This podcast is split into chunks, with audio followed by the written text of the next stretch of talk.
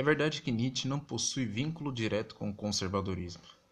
Também é verdade que o conservadorismo rejeitaria, em grande medida, boa parte dos pensamentos deste filósofo incompreendido. Contudo, creio não incorrer em erro ao dizer que Nietzsche não estava errado com relação ao conceito de ídolo. E se o nosso século presenteasse com sua existência, ele provavelmente enlouqueceria.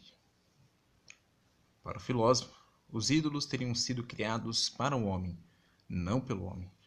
O conceito de super-homem foge à ideia atual, um personagem com poderes imensuráveis. O super-homem nada mais é do que um indivíduo capaz de negar os ídolos criados ao culto da sobrevivência moral, a religião e outros dogmas impostos às massas, o poder opressor sobre o homem comum. Ao meu espírito, essa ideia não é tão apreciada, por motivos singulares e filosóficos.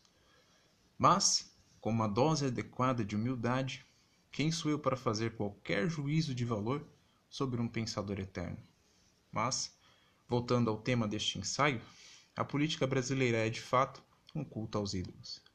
Dentro de um contexto histórico, se este for levado em consideração, é possível inferir que estes ídolos são, ao longo do tempo, modificados por um regime ou outro, incorporados e expressados de modo distinto.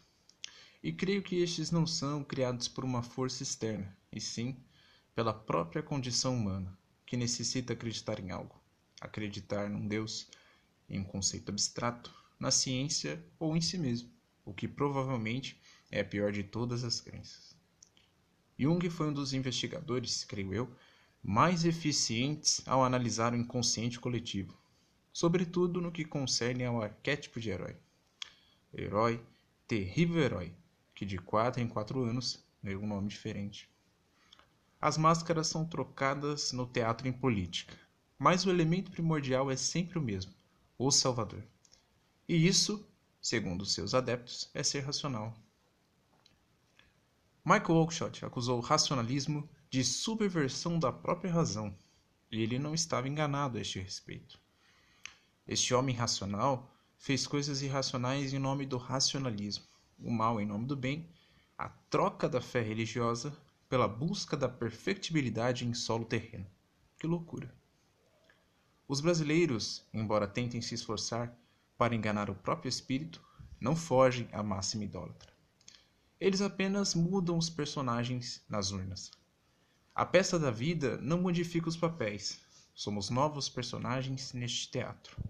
Alguns vivem de acordo com essa verdade, outros negam este elemento por um propósito maior, mas a verdade é que nossos pensamentos são frutos igualitários de pensamentos anteriores. Ninguém cria sem um saber prévio, sem um arcabouço. A verdade é que somos continuações. Continuações que perpetuam o ciclo da incerteza sobre a humanidade. O individualismo talvez não seja a resposta, o coletivismo também. O tempo avança rapidamente, deixando nos locais por onde passa uma terrível verdade. Você não sabe nada, é apenas mais um. O ídolo não é apenas uma persona humana. Ele é também a representação de uma vontade opressiva, pelo menos em Nietzsche. O ideal de sua filosofia, que deveria estar além do bem e do mal, coloca medo em qualquer mente decente. Ainda assim, o homem primitivo não pode ser negado. Talvez a investigação política não leve a resposta para fugir da fé. Todos temos uma crença.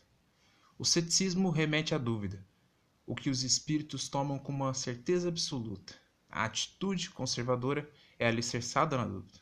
Talvez Nietzsche tenha idealizado este super-homem ao torná-lo possível, mas mesmo este homem não pode fugir à terrível verdade, além do bem e do mal. Este é o seu ídolo. O esforço de nossos espíritos é escolher os ídolos menos opressivos, mas a ordem é inevitável. Ser ou não ser? pergunta o príncipe Hamlet. Talvez esse super-homem de fato não possa existir. Talvez, como disse Nietzsche sobre a persona de Sócrates, a morte seja o único médico aqui e nós estaríamos doentes por muito tempo. De todo modo, a única forma de não ser humano parece-me não ser. Este não é, apesar do tom, um culto ao fim, mas o culto à dúvida, Somos diferentes? Talvez os nossos desejos sejam reduzidos à ideia da substituição dos ídolos que odiamos pelos que amamos. A crença alheia sempre será a mentira que confronta a verdade. Em todo caso, como desejamos uma certeza, eu prefiro conservar o que existe a lutar pelo que desconheço. A minha crença talvez seja a dúvida, a dúvida de que há alguma certeza no desconhecido.